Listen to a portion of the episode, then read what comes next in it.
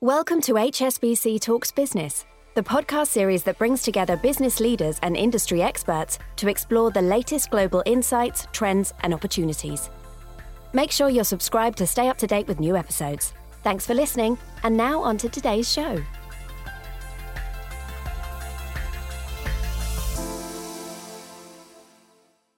Hello, and welcome to HSBC Talks Business.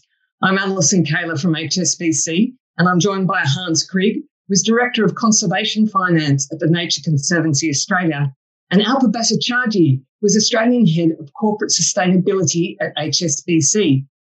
Today, we're going to talk about the fast growing area of nature based solutions. Nature itself is one of our biggest weapons against climate change. So efforts to develop nature based solutions are speeding up, but need to go even faster. Investment in these solutions is estimated to be 133 billion US dollars today, but it needs to quadruple by 2050.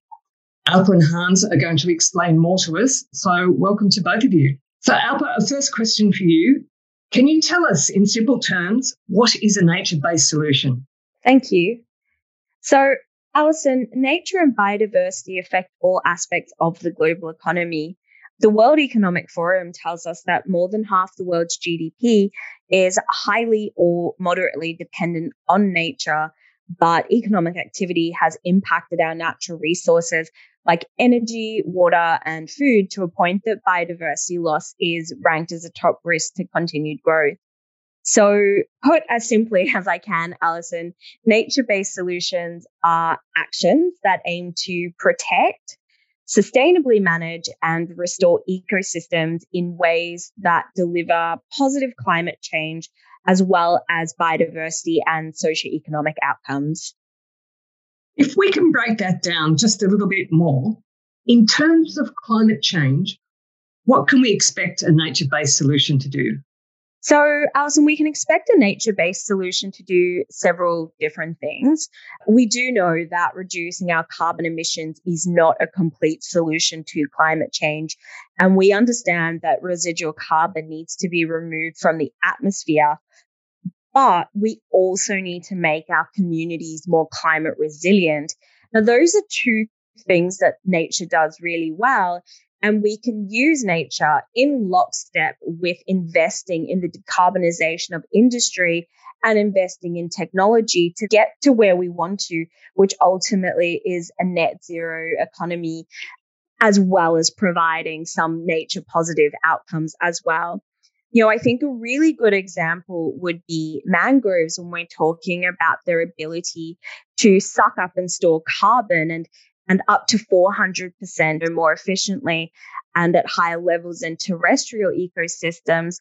But in terms of climate resilience, they also provide an incredibly impactful and effective natural storm barrier.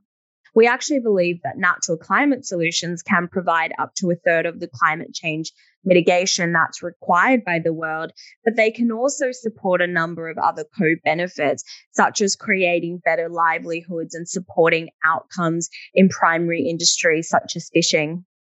So, Hans, how do you take an idea like that and how do you turn it into an investment, one that might produce a capital gain, one that might produce dividends? Yeah, that's a good question, Alison. Um, and put simply, uh, to create an investment product, any investment product, you need to be able to assign a value to it.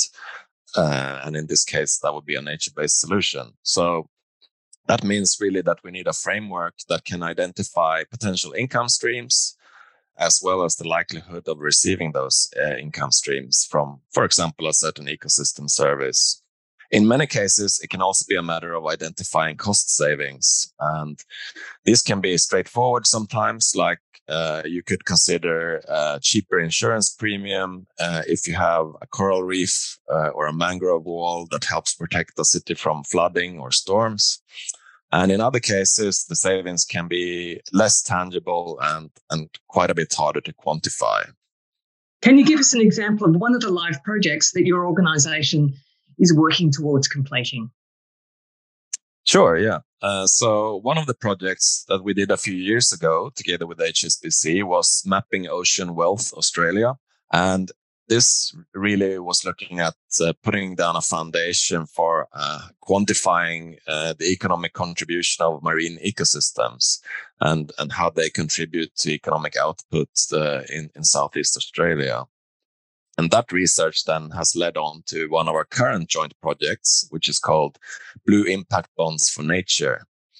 And, and here we explore a number of different nature-based solutions that are connected to, to restoration activities and, and how these improve outcomes, not only in terms of biodiversity and climate change mitigation, but really also in terms of economic output and consequently uh, to improved livelihoods in coastal New South Wales.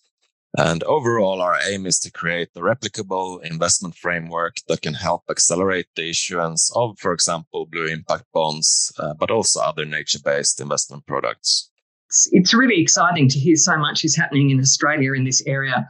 What about globally? The Nature Conservancy, what's it doing at a worldwide level?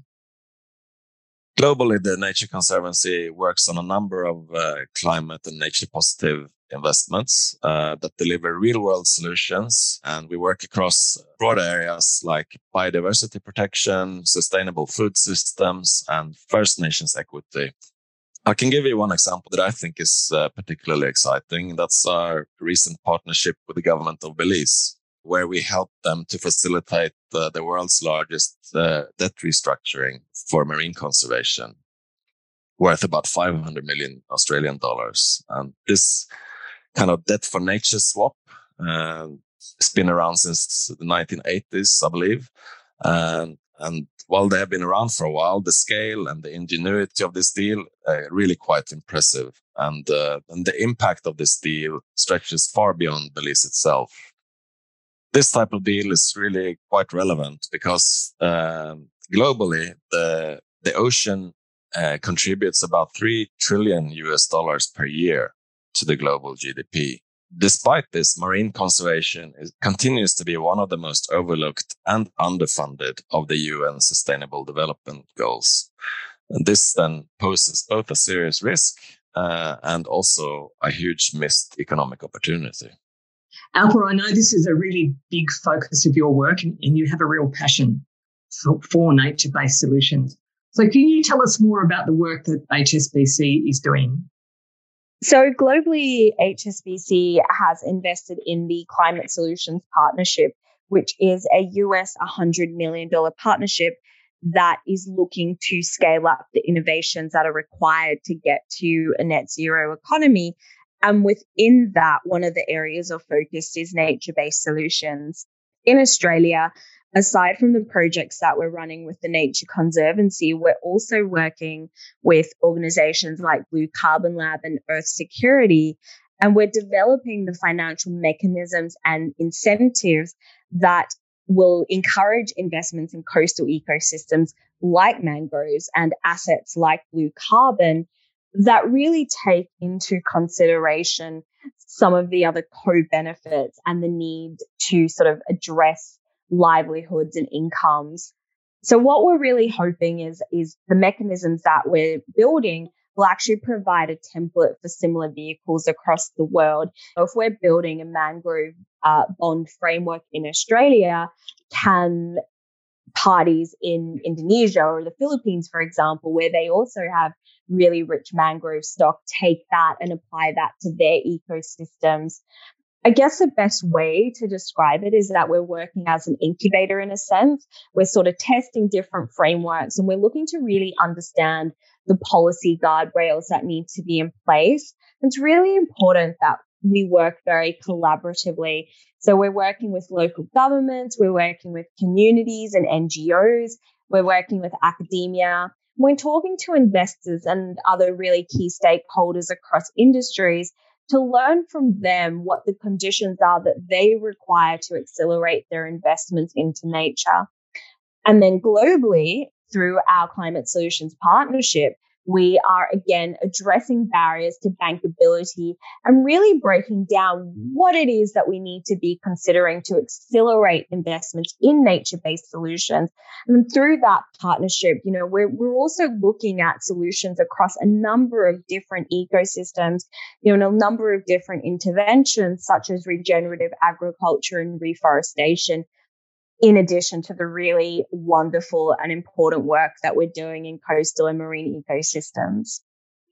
A last question for you, Hans. In your view, what do we need to do next to make these nature based solutions more widely available? There are a few dimensions to this question, I think. Uh, on the one hand, I think that establishing proof of concepts or running pilot projects um, both across different nature-based solutions uh, and around different financing structures. That's definitely part of the equation, similar to some of the projects that we have discussed today. At the same time, it's also important to recognize that nature is made up of complex systems, interlinked systems, and you really need to take a holistic perspective. And given the urgency involved in addressing biodiversity loss and, and climate change, we really need to act now.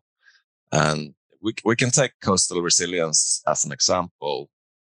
Even without having all the relevant data and detail and so on for a specific site or area, there's enough evidence from around the world to show that investing in the conservation and restoration of mangrove forest, for example, should be a no-brainer for any nation that is vulnerable to sea level rise and another type of climatic events. Then I think that blended finance will be a really important tool to mobilize capital into nature-based solutions, really to to help improve the risk return characteristics uh, in the sector, which is still emerging. So one of the most important things that need to happen really is for governments to start recognizing the value of nature uh, and the services it provides. Uh, I'm pleased to say that uh, in Australia, we're be- beginning to see this happening at both the state and federal levels. And I feel hopeful that we can achieve some very significant results over the next few years. Thank you, Hans and Alpa, for your insights. It's clear that nature based solutions have a key role, not just in climate mitigation and adaptation, but also in improving livelihoods and biodiversity. Thank you, everyone, for listening. Thank you for joining us at HSBC Talks Business. We hope you enjoyed the discussion please do subscribe to the HSBC Talks Business channel to stay up to date with new episodes.